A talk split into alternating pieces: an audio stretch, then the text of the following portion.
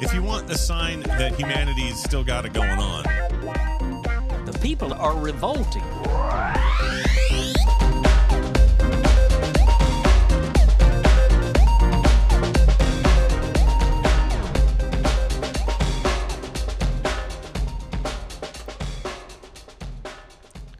Welcome to People Are Revolting, a daily dose of disobedience.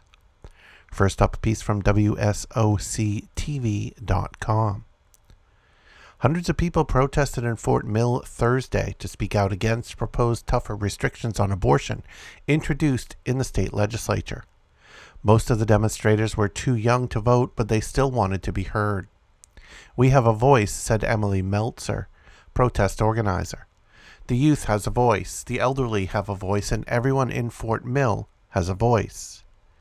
A bill proposed earlier this week would make most abortions illegal in South Carolina. It does not include exemptions in case of incest or rape. If passed, healthcare workers who perform abortions could spend up to 25 years behind bars. The proposal comes days after South Carolina's heartbeat bill took effect.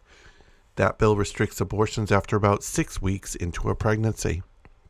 Quote, I'm representing my district, but also representing what I believe to be what is true and what is moral and what is right, said Senator Richard Cash, a co sponsor of the newly proposed legislation. The bill is far from a done deal. It still needs to pass the state house and senate and get to the governor's signature before becoming law. It's time that we as women become individuals that can decide for our own bodies and our own rights, said Rachel Smothers, a protest organizer.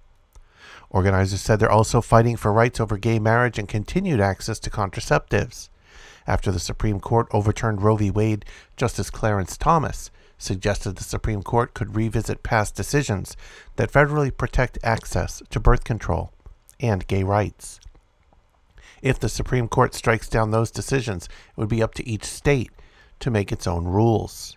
Quote, me and my wife just got married, and we're afraid our rights are going to be taken away, and we're not going to be married anymore, Smothers said.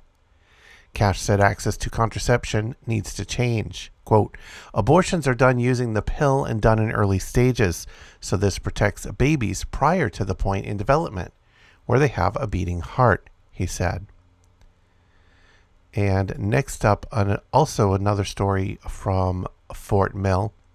This one is from the Herald Online, written by John Marks. More than 200 people marched through Fort Mill on Thursday afternoon in protest of laws that would restrict abortion in South Carolina. Police directed traffic as it backed up along the march route from Elisha Park, up North White Street, up Main Street, and back along Clebourne Street toward the park. The crowd on a sweltering afternoon appeared to be mostly women and mostly young, a product of the contact list of a group of teen organizers. There weren't any counter demonstrators Thursday or groups representing the opposite side of the abortion debate.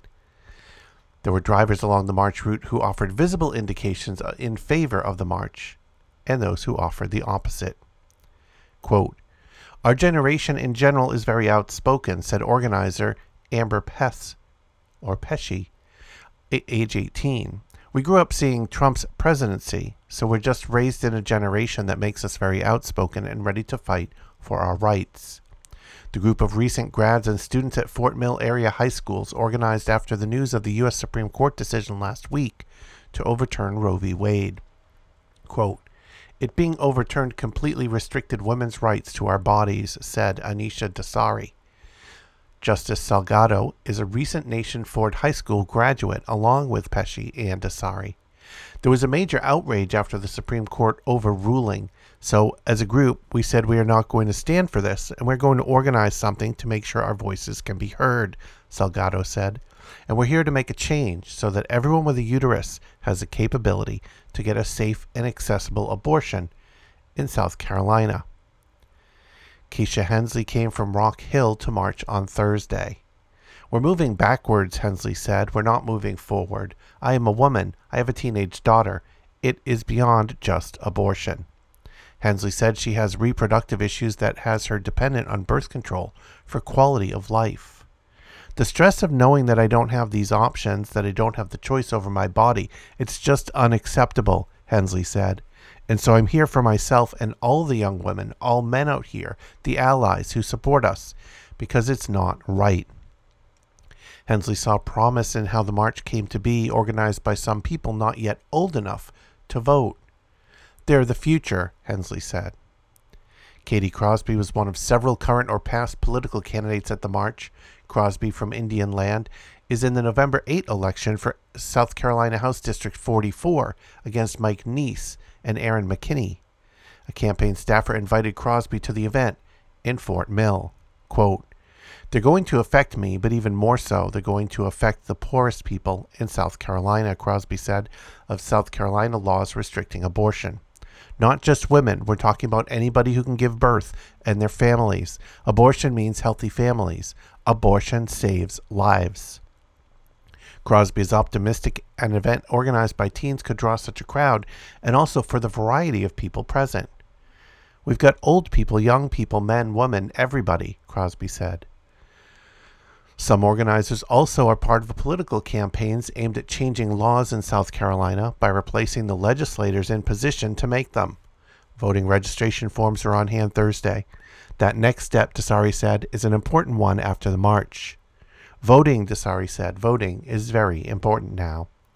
While the crowd on Thursday was all but in unison on abortion laws, organizers understand not everyone is.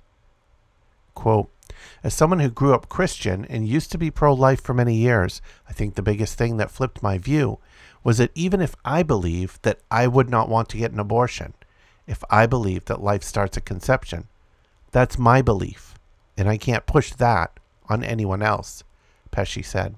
It's still your body and your choice.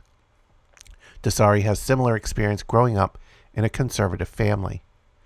It's quite difficult to understand the other side's opinion, Desari said, but it's more important to be open minded about things and understand where they're coming from, but at the same time, try to educate them on our side as well.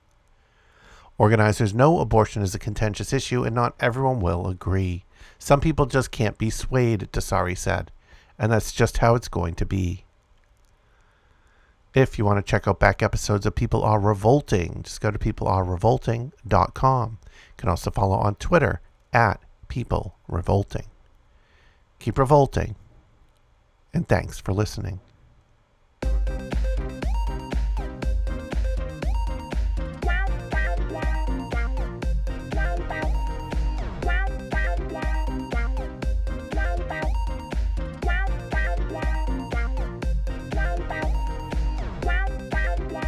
If you want a sign that humanity's still got it going on, The people are revolting.